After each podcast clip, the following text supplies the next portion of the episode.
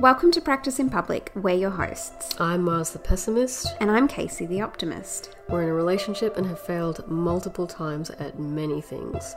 I'm interested in having difficult conversations about failure. And I'm interested in what happens after you fail, stories of courage, and how mistakes can become lessons.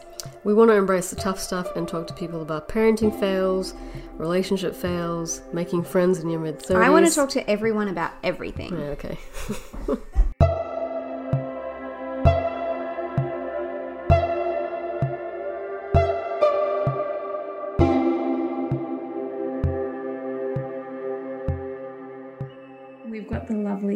Dr. Parvin from Kaya Cosmetica here with us today, yep. um, who is my personal cosmetic doctor.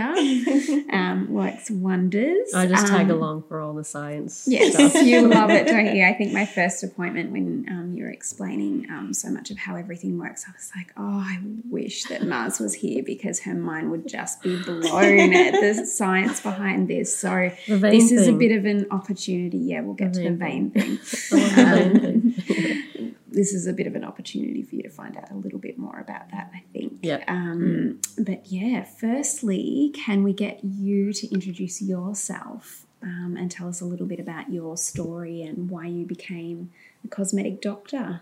and why you opened your own clinic. And we've been I've been calling you Dr. Parvin, but I don't do you prefer a different um, name? I actually just prefer being called Parvin, Parvin or okay. PK. Yeah. And then some people like the ring of Dr. PK. yeah, I like that. I think it's really cute. PK, yeah, I like that. Dr. PK. Cool. Yeah. anyway. Um, so, hi. um, yeah, so I started off my journey um, with a degree in biochem and molecular biology. Cool. And uh, with the hopes of, you know, changing the world through uh, research. And I dedicated my honours year to trying my hand at developing a vaccine against a particular bacteria called Shigella, mm-hmm. um, which within Australia afflicts a lot of, um, you know, indigenous, the indigenous um, population in central Australia and it causes quite a life threatening uh, gastroenteritis or dysentery. Oh, wow. And primarily affecting babies. Um, and they still haven't, I mean, this was about oh, quite a bit of time now, mm. 20 years ago. That wow did my honours project. Wow. revealing my age. Yeah, you do not um, look it. and um, yeah, that's still in the process. But what I found during my honours year was, um, you know, kind of sitting in a lab, working in an isolated environment, um, doing repeated experiments again and again, um, and not having that much social contact wasn't necessarily mm. the way that I wanted to go. Yeah. And with a, um, a degree in science like that, really, in my head, there were just two options in terms of what I was going to do. Well, three options in terms of what I was going to do with it. One was research, and research.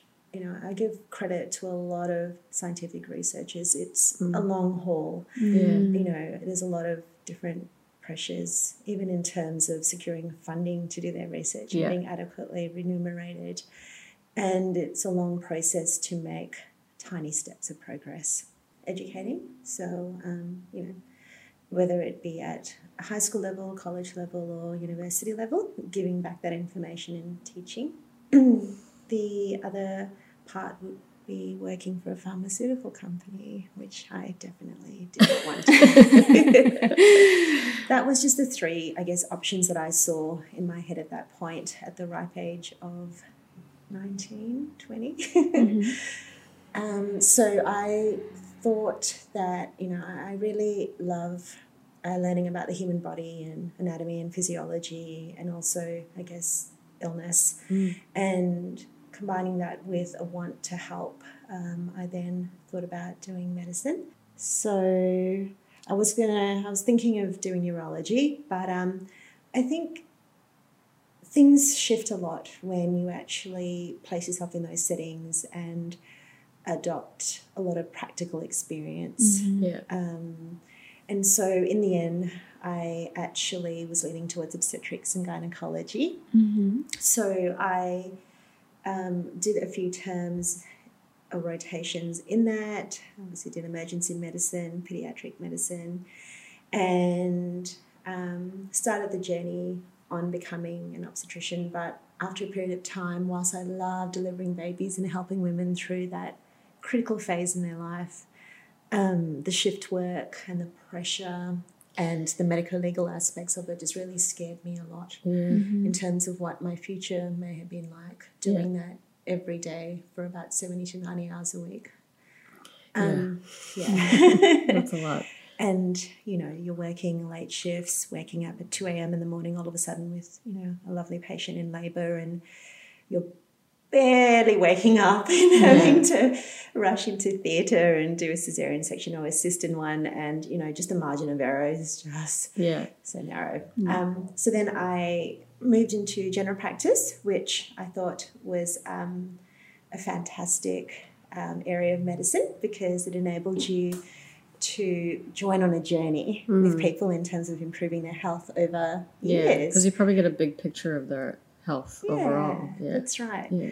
Um, and that fit in with my personality a bit more in terms of, um, you know, I really like my patients' stories and who they were as people and appreciating that in the context of also helping them with their illnesses and afflictions. Um, so developing that relationship over time was really rewarding. Mm. And, you know, then looking after their children and, you know, and then looking after their parents and their grandparents Yeah. and seeing the whole family. Um, yeah, it was a, a really uh, great career choice. And also the variety. I was looking, you know, I was, I kind of started to subspecialize in women's health and breast medicine and pediatric care. Um, but, you know, I would have a patient coming in with know, different things like a heart attack, and then someone else coming in with, you know, depression and anxiety, and then someone else coming in with a cough. Yeah. um, and so over time, I just found the areas that I navigated or gravitated towards, which was um, skincare, so dermatology, but also women's health and, Yeah. and um, pediatrics. And in the end, I think I started to get a little bit disillusioned about the system. Mm-hmm. Um, again, there's a lot of politics behind how medical care is delivered, Yeah. and there's a lot of lack of resources and financial support, I think, for patients. And also the system of general practice, um, where you have 10 to 15 minute appointments with patients Yeah. Yeah. really was I was finding it quite frustrating in terms of being able to you know you couldn't really go beyond scratching the surface It's very clinical and not personal. yeah well you attempt to Yeah. Mm-hmm. but you have this pressure of Yeah. you know a full appointment book Yeah. in Yeah. the day and having to see everyone but also give your best and Yeah. and emotionally and you know personally it, it's quite draining Yeah. It would be Um, hard to be personal within 15 minutes, Yeah. you know, and give your best to every patient, Yes. knowing you've got that waiting list, you know, and that. Yeah. but also knowing that you've only got so much emotional energy yes, Yeah. yeah, for yourself. Yeah. Um, and you know, you're seeing. I mean, I was fairly lucky. I was working in a private clinic, so there wasn't as much pressure in terms of you know how many patients you needed to see or what have you. Because there were some clinics where people are seeing forty to fifty people in a day. Wow. I had about 20, 22, which is Still still a quite a bit. Oh, yeah, yeah. I imagine you would be so drained at the end of those days. yes. In, in all aspects, like physically, emotionally. Yeah. Yeah, Yeah. most definitely. And then you know you also kind of need to download to a certain extent. But um, but it was rewarding though, and it was really hard in the end to walk away from that. Um, yeah, it took me about a year, year and a half before I decided to do that. But it was at the um, I mean, the main reason was I was getting burnt out. Yeah. Yeah. I And wonder how many people that happens to, though. quite a bit. Yeah. Mm. It must happen often. Again, doctors, majority of doctors get into medicine to care and look after people, um, but you know, people forget. I'm not people. I mean, the system forgets that we are human beings. You're also as well. people. and you can't care for people when you don't have anything left for yourself. Like it's Yeah. just you got to fill your own cup. So Yeah, I understand right. why people transition out of it. Yeah. Yeah. Um, so I definitely think you know, in time, the system needs to change, and I think it is changing slowly. Um, yeah, that's a whole another. Yeah, that's a whole talk. other. Yeah.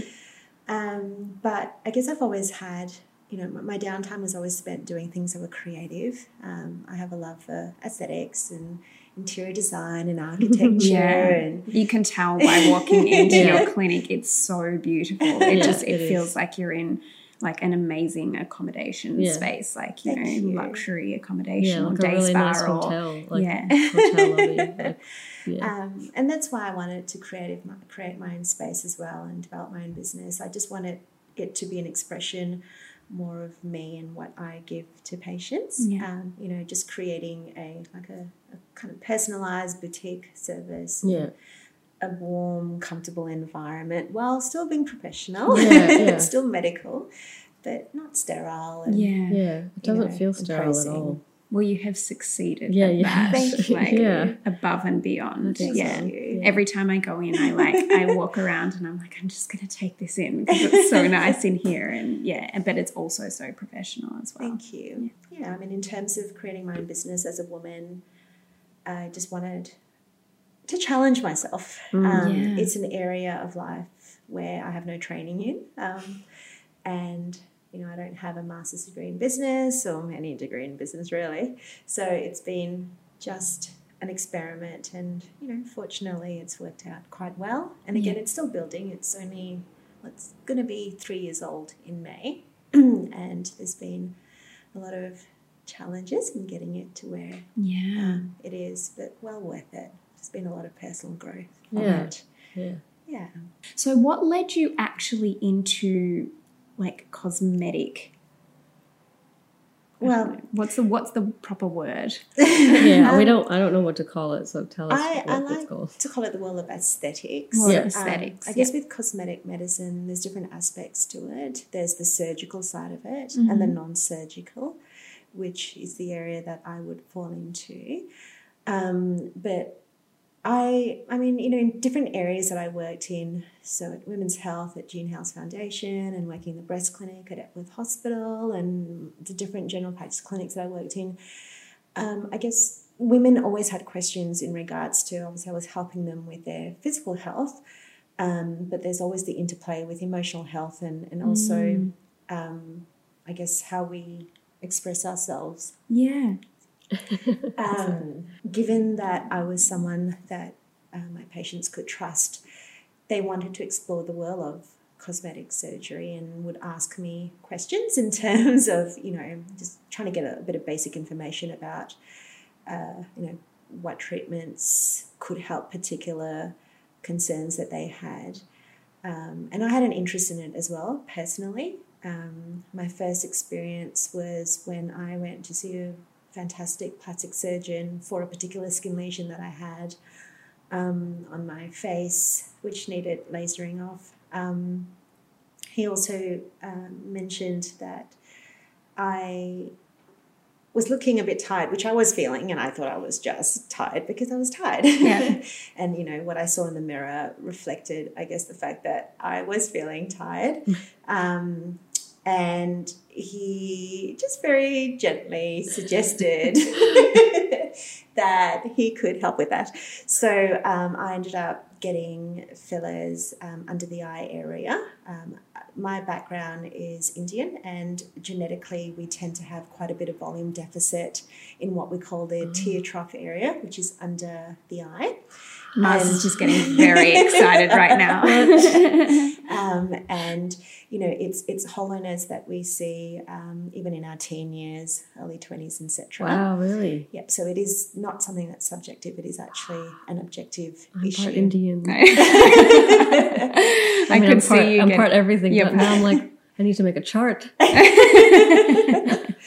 Um, and yeah, sure enough, when I had the treatment, within I kid you not, within a few minutes, everything just looked better. And and then I just, and again, it was conservative. It wasn't anything drastic, Mm. um, and it looked absolutely natural. Again, it was just filling an an objective volume deficit that I had. And immediately I just felt so much better. I didn't Yeah. look as tired. Yeah. And again, you know, we'll talk about this a bit later, but Yeah. it ties in in terms of what you see in the mirror and how that then has an effect on your emotions and how you're feeling. Yeah, yeah, so that was my first experience. my second experience was um, I kept getting comments that I was looking very stressed and tense and serious, even though at times I wasn't. um, and that was uh, as a result of a very strong frown that I had. Um, you know, I tend to read a lot and concentrate a lot, and um, it kind of runs in my family. My dear darling mother has a very, very strong frown, and, and over time, that you know kind of translates into a little bit more of a serious, stern look. Mm-hmm. And I found that that was very um, discordant to how I actually am as a person. I mean, I do have my serious side, but you know, I like a bit of humor, and I like to connect with people and just be Yeah. as light as we can be. Um, and then I discovered that I could treat that um, and, and soften the lines, and that made a big difference. Mm. And it also helped from a medical point of view in terms of relieving tension and headaches and migraines that I was getting from overuse Right. of my Yeah. frown and forehead muscles. Yeah. This was the bit that blew my mind when I came to see you because I had the same feeling with having that that very like deep furrowed brow. Mm.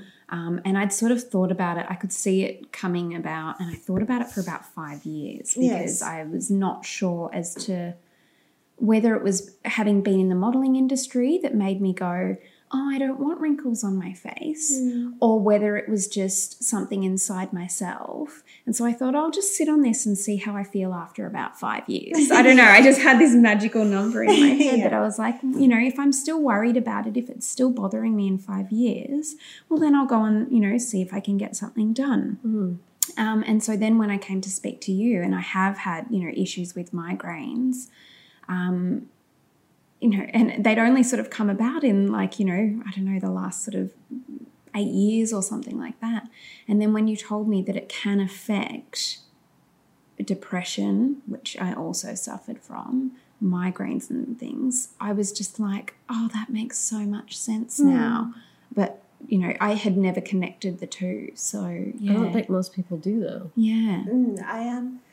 yeah, I think sometimes people underestimate the medical benefits Yeah. of um, cosmetic work when it's done responsibly. Yeah, yeah. um, and in a conservative manner, I feel. Um, so, in terms of the frown and the effects on mood and depression, there have been a few studies that have come out, and you may have seen that in you know different forms by the media, where there's this theory called the uh, facial feedback hypotheses, where the idea that not only do emotions create facial expressions, but facial expressions also creates emotion. What? Mind blown. Oh my god. Is Yeah. that why this has brought a whole new aspect to people on the street telling me to smile? because most of the time I want to be like, fuck you, don't tell me to smile. and I'm like, damn it, are they right? And yeah, and that's the whole other level in terms of, you know, our expressions that we may or may not be aware of and, and how that affects outwardly in terms of how people communicate with us and respond to us too. yeah, my brain. Um, so many things. Psychology. Oh, anyway. yeah. and, and I'm not, you know, I mean, the type of work that I do, I aim to you know, create a natural look. I do not believe that I can reverse aging, and that's not my aim anyway. Mm. I just, you know, think that we can take the edge off. And so, with the studies that have been done with treating frowns, um, I've got the stats here. Pretty much, they've noted that a single treatment over six weeks, where you get anti wrinkle injections to the frown, was powerful enough to drop the symptoms of depression by 47% That's amazing. compared What? to the placebo um, of they saw an effect of 21%. Um, so the placebo group included people who were had injections as well, but they weren't injections of the botulinum toxin. They actually just had saline, which is salt water. Yeah. Um, and they did have an improvement, so I think that there is a placebo effect, but the comparison was quite significant Yeah, 40, was it 47%? Mhm, compared to 21%. Yeah. Um, so I think definitely frowning affects the way people feel about themselves when they look in the mirror. And as I mentioned before, also, you know, the way people respond to you. Yeah. I mean, I've had many a time when people have asked me if I'm okay. Yeah. Oh god, and, yeah. and I can feel like I've got a lot of tension and I'm frowning and I'm being a bit serious. And, you know, it's great that people, you know, obviously show me concern. But I think on the flip side, that can also put people off if you're meeting them for the first time. Um, I had one patient who worked in risk management. And just to simplify, she had to break quite a bit of bad news to her clients at times. And she already found that um, she was, you know, just at the beginning of the conversation or even before she started speaking, people were already finding her quite unapproachable and were already expecting that she was going to deliver bad news. Right. Wow. And she then realized that part of why that was happening was she had a very, very strong frown and, and came across looking quite stern when her personality was definitely not Right. concordant with that. Yeah. Um, and I was fortunate enough to see her, and we, you know, just treated the frown, and yep, her work life was a lot easier. Yeah, that's incredible. Wow. Hmm. I just want to go around looking at people's faces. Yes. I remember when I first saw you, you mm. said the way that you look at people's faces now will be different because you have so much more understanding as to how we how we mm. age and everything. But yeah, we've we've completely digressed. I know, I know. So- okay, go on. I'm sorry about that. It happens, Let's go back. So, in terms of like, we were up to talking about why you ended up creating Kaya Cosmetica and and why you tried to go into the industry of esthetics Um, is there anything else that you wanted to touch on there?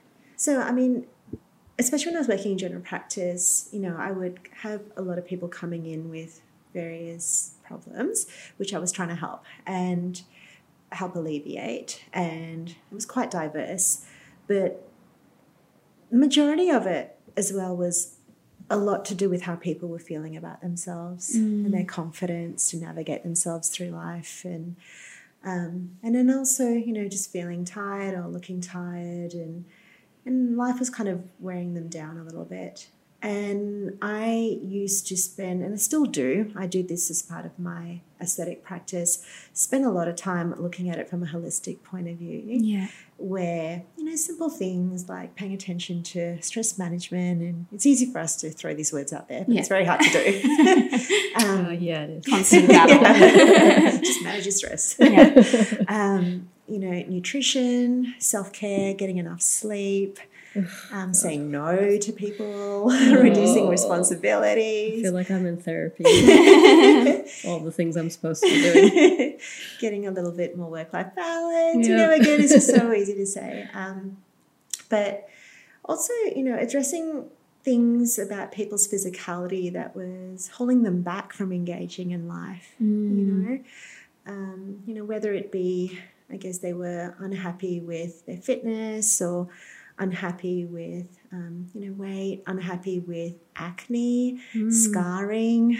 Um, you know, I'd have some. It's a very simple situation, and even even for myself, I found I had really bad acne when I was younger, and so I have a, you know, a personal sort of connection with helping patients through their journey with managing acne because it usually mm-hmm. starts to afflict us when we're in our teen years, mm-hmm. when we're most self-conscious as well. It's great timing. Yeah. um, but you know, if it's left untreated, especially if it's quite severe, it can leave permanent scarring. Mm. And you know, I'd have patients who weren't adequately managed, and they did develop quite a bit of scarring, and you know, they'd avoid being in conditions where there was a lot of lighting because that would highlight their scars, Yeah. which they felt made them look a lot more, I guess.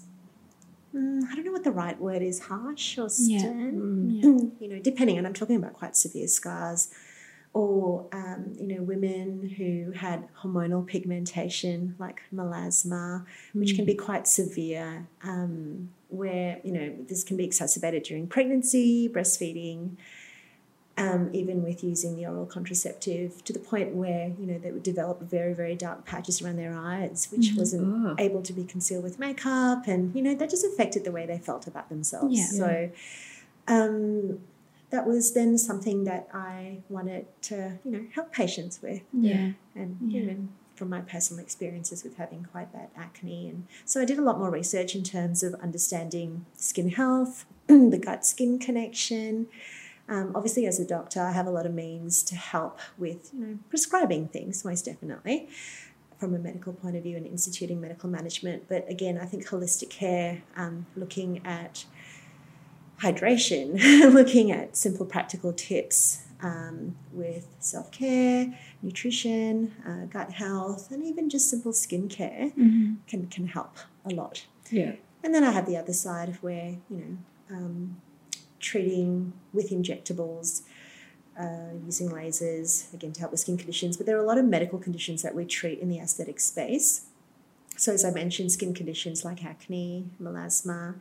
Um, there's also excessive sweating, which is called hyperhidrosis, and you can actually use botulinum toxin to shrink the sweat glands, so we don't sweat as much. and, you know, and I'm not talking about mild sweating. I'm talking about people who actually get quite disabled by it. You know, they're going to job interviews and they've got sweat patches under their arms and, Yeah. and around the hairline, and they're just very self conscious Yeah.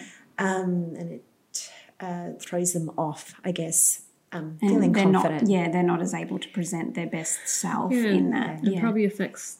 I'd imagine it's not. It doesn't look great if someone shows up to a job interview sweating profusely already. yeah. Well, in a sense, it can project lack of confidence. Yeah, Yes. that's Yeah. right. Yeah, so, I mean, they look they, they look nervous coming in. I'd go, I don't want to give the job to this person. They look Yeah. scared. And yeah, Yeah. so, and then other conditions include bruxism, so teeth grinding. Um, Mm, which I have. Yes. Yeah. I've actually been doing some teeth grinding, in the past few days, yeah. I've noticed at night lately more so. clenching my Yeah. jaw. And then I Oh. wake up and I'm like my jaw is so like so sore, Yes. aching, you know, and I tend to get migraines more Mm-hmm. from doing that. And it tends to be when I overwhelm myself with stress and things like that as well. Yeah. Um, but yeah, when you told me that that was an option for me to actually like use an injectable to, I, I'll get you to explain it because I won't do a good job. well, for some people, um, again, you know, they one needs a physical examination to make sure that this mu- particular muscle that we treat is causing the problem. Yeah. Majority of the instances, it is. Um, the, one of the main muscles that's involved with clenching and chewing is the masseter muscle. And when that muscle builds up over time as a result of us using it, which happens from clenching as a result of stress, or subconsciously we're grinding at night, um, that muscle increases in bulk. You know, it's just like going to the gym and doing lifting a bit of weights to Right. you know build your biceps. It's the same thing with the masseter muscle. Yeah. And as it builds up, there's more force that it inflicts um, on the jaw and the jaw joint and develops a lot more tension. So that's what translates into pain. Your dentist may also comment that you're wearing away the surface of your teeth Yeah. by Yeah. grinding too. yeah. And We- they usually go to the recommend. dentist. Yeah. Thanks for the reminder. And they usually recommend a dental splint, which Mm-hmm. I think is quite important as part of the treatment. Again, looking at the holistic approach or the complete approach. Um, but actually, treating that muscle with botulinum toxin um, causes that muscle to partially atrophy and so reduce in size. Yeah. And that then reduces the force that it inflicts and the tension and the pain. So it's what you essentially note. It does take about four to six weeks to take effect, but you'll have less tension in your jaw, in your neck, less headaches. Um, ideally, no jaw clicking at the end of it. Yeah. I get jaw clicking when I'm eating, and it's so annoying. I do it sometimes when I say words with C in it, like Oh, can. I mean, there can be other factors. Well, Yeah. Sure I yeah, I should But, probably um, go to a doctor. So for me, when I do a physical examination, um, I actually will then place my fingers over the masseter muscle and get someone to clench. And the indication for treatment comes when I can actually feel the muscle pop or it's contracting. Um, so that's from the medical side of things. And then some people actually get the treatment done if they've got, again, a bulky muscle from a cosmetic point of view. Um, especially with a, I guess, a female aesthetic, we do not want so much of a square jawline. Um, and having a large masseter contributes to that. Yeah. So reducing the bulk of it will actually slim the jawline and create more kind of like that heart shaped face that we aim for for a female aesthetic. Yeah. Yeah. Yeah. And the other interesting thing is um, treating people with facial palsies. So um, there's a common, it's not common, but the most common condition I see within this category are people who've had um, facial palsies as a result of getting an infection from a virus Right. um, like shingles, and it affects Oh. their facial nerve, and it's usually one sided. And a proportion of people can actually have a dysfunction where the, the muscles don't contract as well as they used to, and it can be permanent too. So they look visibly different from one side of their face to the other. I think I actually have a friend who had that. Hmm. Yeah. So like it looked like she, one side of her face was drooping Yeah. a bit. Yeah. So there's two ways that again every face has to be individually assessed, but you can relieve the opposing muscles on the side of the face that is affected um, to improve the appearance, or you can treat the unaffected side to kind of balance. Right. Yeah, and then again, you know, a lot of people who have again there's there's different severities of it, but it makes them quite self conscious, Yeah. and they're not necessarily able to express themselves normally as well. So yeah, it's Quite powerful. yes, Not being able to express yourself. Yeah. and and so yeah, the other side of that, I guess, is this is where my approach is. I I don't like to freeze faces. I think it's really important to be able to express. Yeah. um, and you know especially we, we see there's been a lot of media coverage and you see a lot of celebrities and newsreaders and people who can't fully express and I, I, I don't think that that's necessarily the solution to improving someone's aesthetic um, or you know delaying the aging process I think it's important to take into consideration that we've evolved to have these muscles for a particular reason Yeah. Yeah. and they have a function. Um, it, it's just kind of tweaking things a little bit to take the edge off, but still creating a natural look. Yeah. Yeah. Yeah. Yeah. And I think also, I mean, from the other side of it, I feel like I was expressing myself when I didn't want to be because of the. So, you know, I had this stern look all Yeah. the time. And even when I would look in the mirror, I would feel upset and angry about the way that I looked because, you know, I had been through a very stressful period and I felt like, you know, I had It aged very quickly and it had, it was weighing on me and you know I, I kind of felt a bit resentful of that you know time in my life that it had you know aged me in that way um, because I obviously was frowning a lot um, you know and sort of I guess exacerbating um, that. So you know and you know there's part of me for that five years where I was kind of thinking about you know should I you know be looking at Botox that was like, oh, you shouldn't care about what you think, you know, it doesn't matter. And, you know, other people think.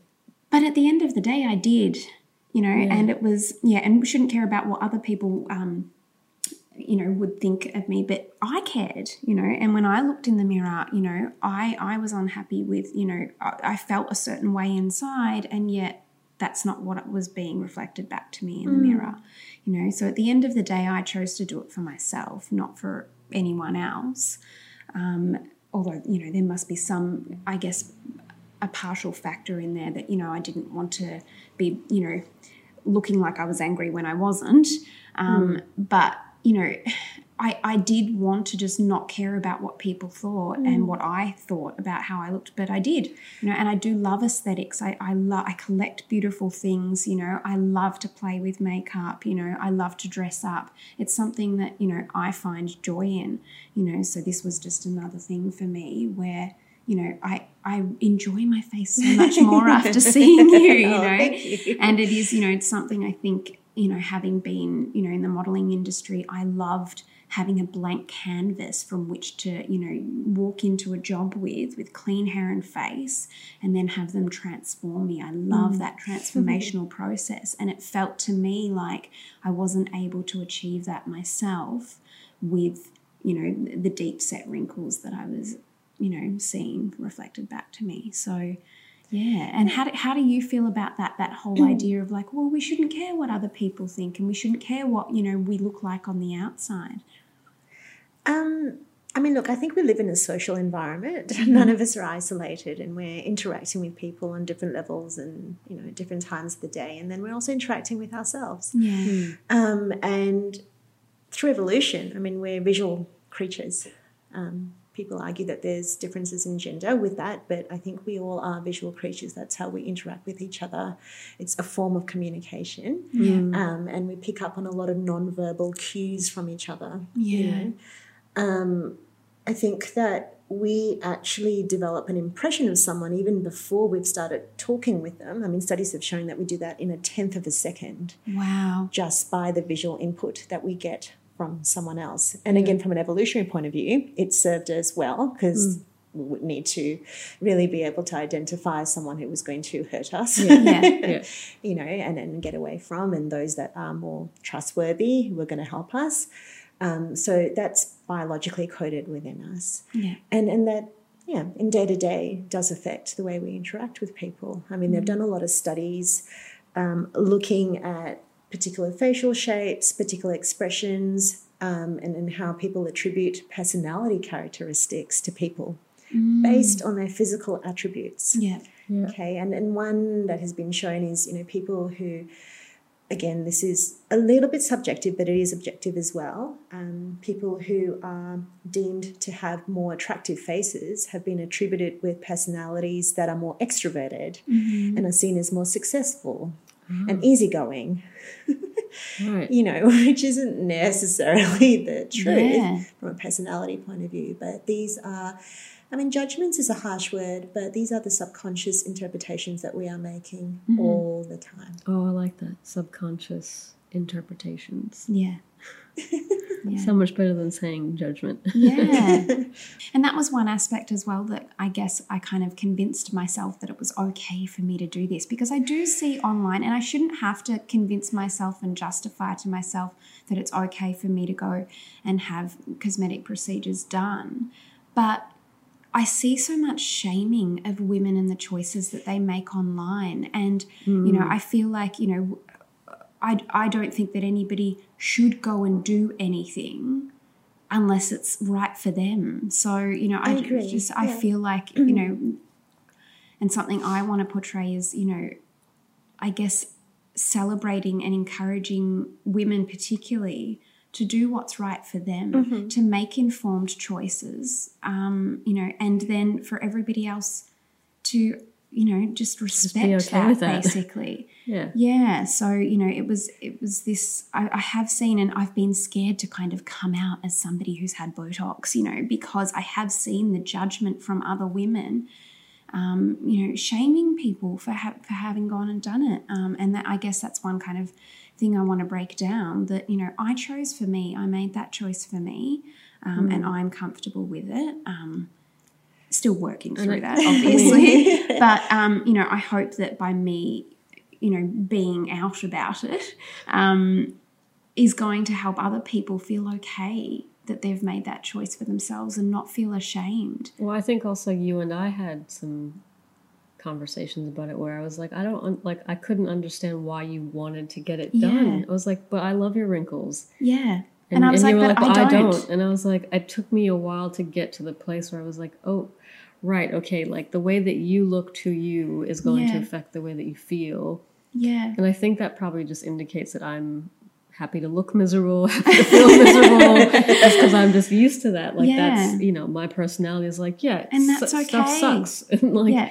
I might look tired, and I'm Yeah. just gonna keep going. But like that, that wasn't okay for you. Yeah. And you have a piercing in your nose and you have tattoos, and I love them. Yeah. But I don't personally want them for myself. I don't feel Yeah, like it would suit me, even though I've toyed with the idea of getting them. And I may down the track choose to do that. But for me, wearing makeup and you know Mm. wearing certain clothes and smoothing out the wrinkles on my face and getting my skin looking its best. Mm. and my body i love to work out and stuff like that. I love the process of transformation and the way the control i suppose that i can have over my own body. It's empowering for me. I think it's empowering to have self expression. Yeah. And whatever that is for you is very individual. Yeah. And you summed that up so beautifully Just cut the last 15 minutes out. Yeah. The last rambling. Yeah. no, I mean, again, when I meet a person for the first time, I mean, this is why I tend to have one hour consults with my patients before I do any treatments whatsoever. Mm.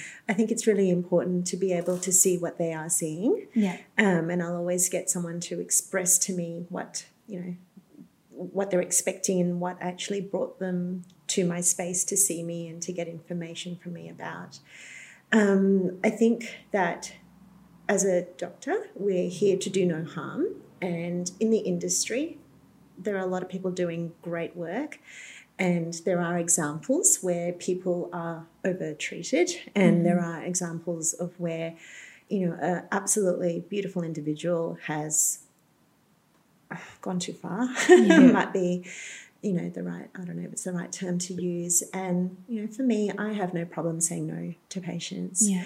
I'm not here to take away from their beauty. I'm not here to make a quick buck. For me, this is a journey over time to help people empower themselves and to feel better about themselves.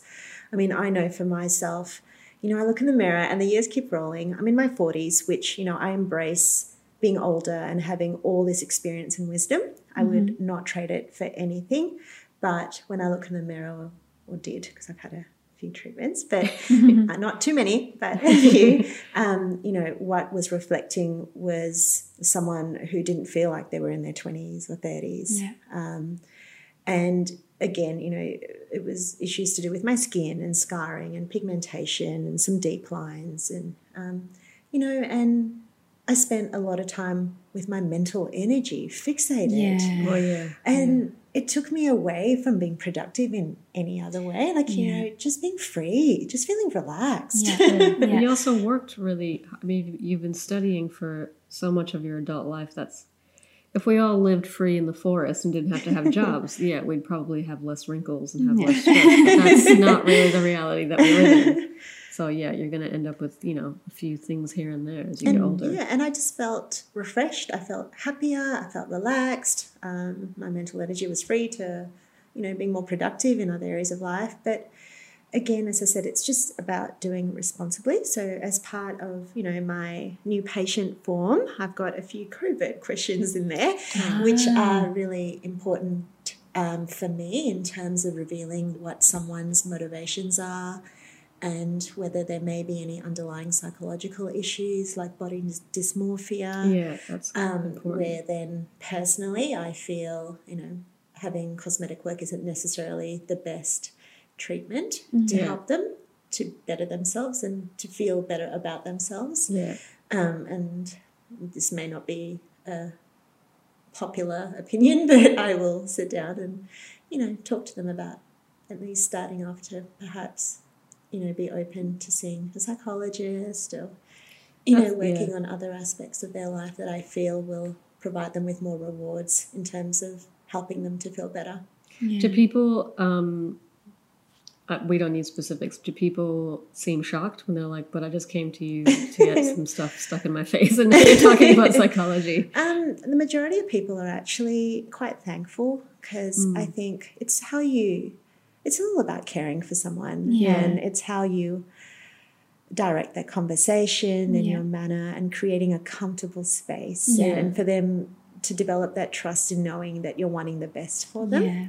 Are there any other dangers in your industry? Things that you have to, I mean, you know, body dysmorphia would be something that you would have to watch out for and be very careful around.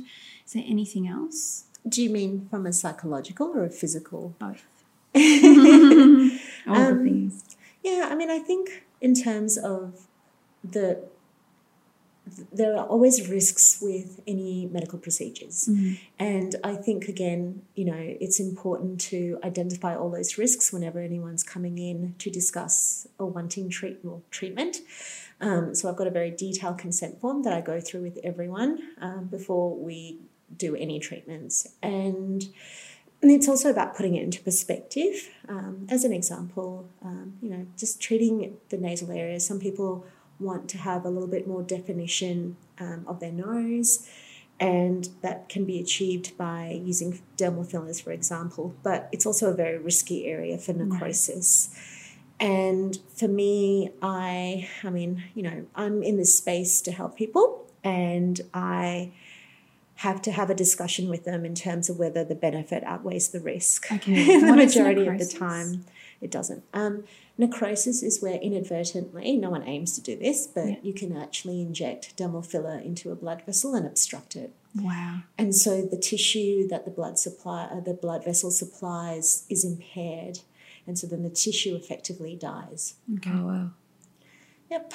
No, that doesn't sound fun. Yeah. You know, and so there are risks. Yeah. Um, we also had um, the very first case of blindness um, in Sydney last year, which is, you know, shocked all of us. And it is a it's a very very rare risk, but it is a risk of having these injectable treatments with dermal filler in particular parts of the face. And so again, it's really important for you, you know, if you are considering getting any treatments done, to do your research and to have a consultation with practitioners and find the one that you feel most confidence with Yeah.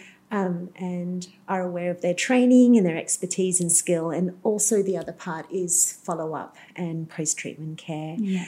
I've had patients coming to me where they have had an unwanted outcome with their treatments and the, the care that they've been given in terms of follow up was next to nothing.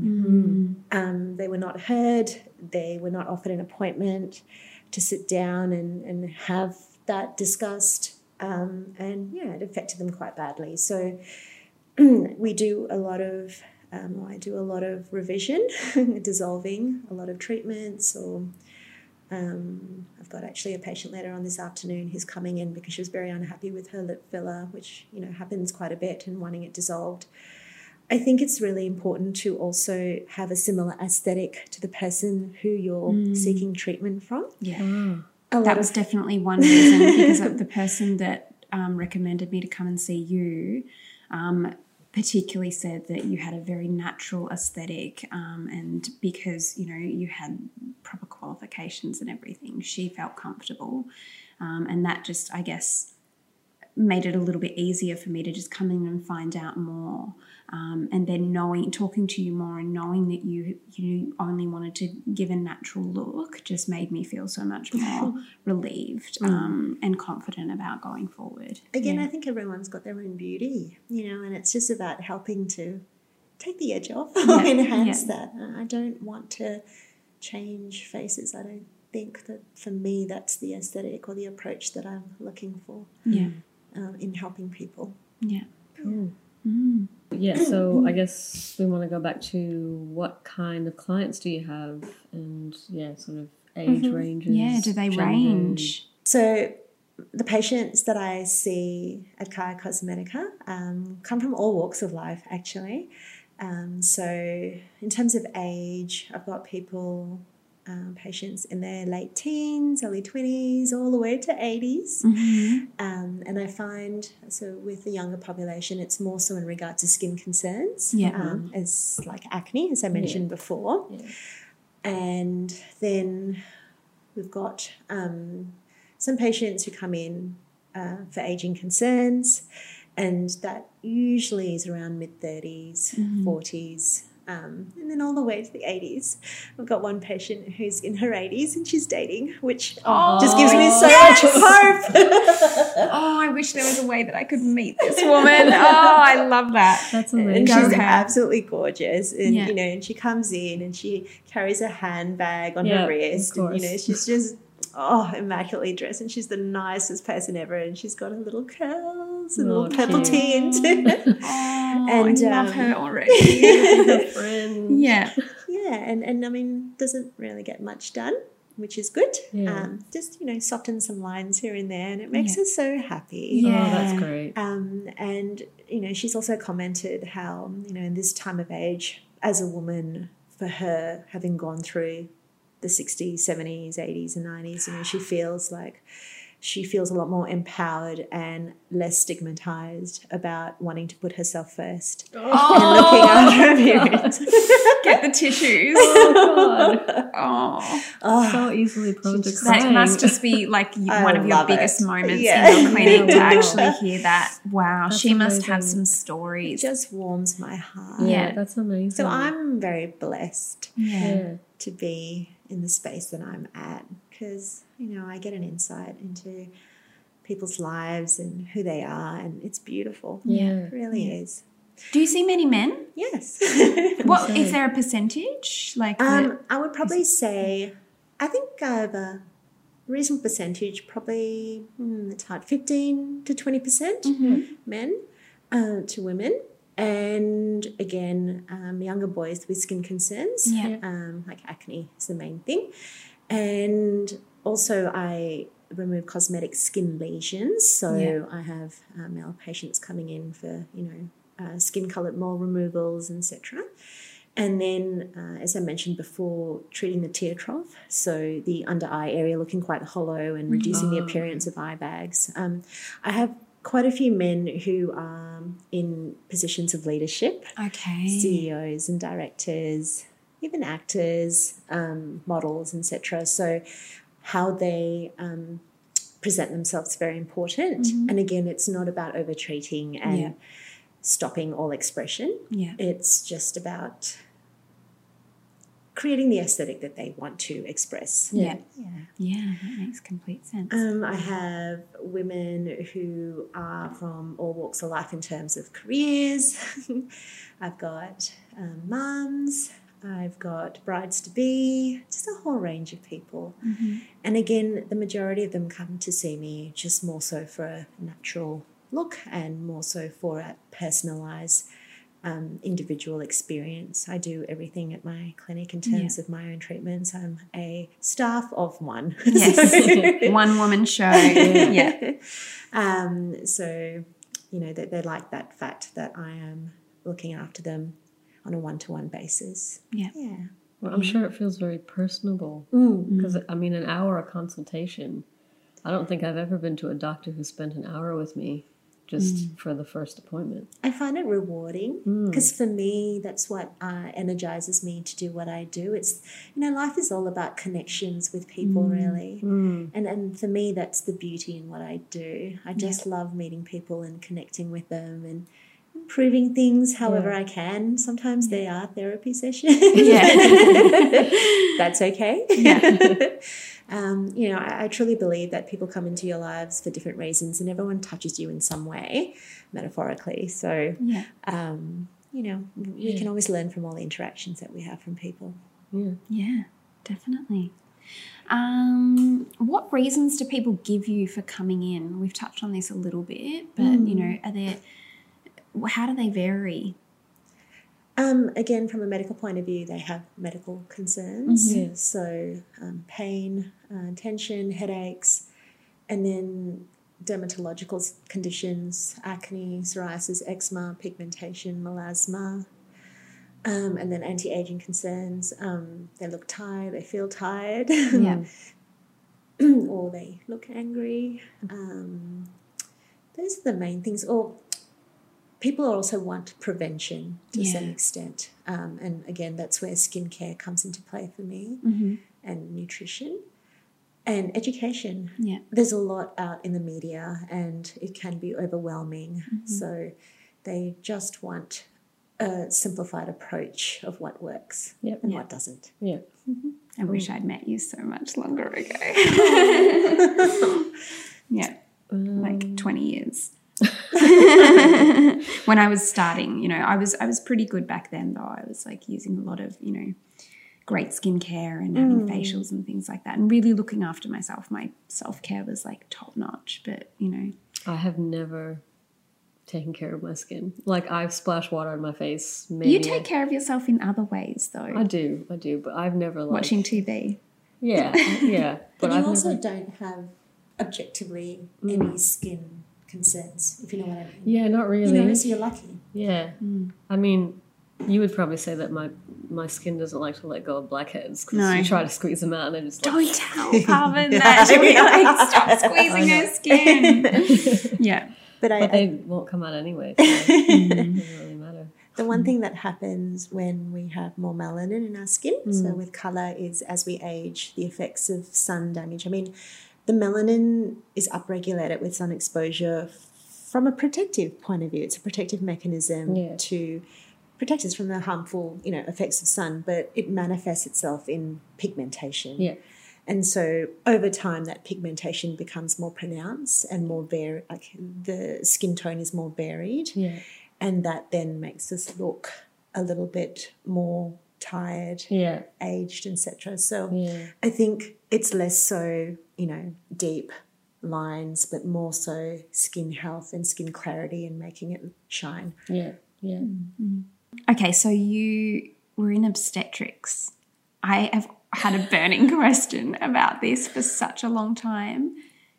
Did you watch Offspring? And if so, how did it differ? I've always wanted to ask an obstetrician, what's it really like in comparison to Offspring? Because I love that show. I'm not an obstetrician, but obviously did obstetric terms. You did not have that much free time on your hands. I was gonna say that shows always make Yeah. it seem like those doctors had time for affairs and I know, no. sleeping in, in closets and And really, you're in scrubs the majority of the time, and you're not going to have your hair done. you're not going to show up and work unless you're consulting patients only, but that very rarely happens.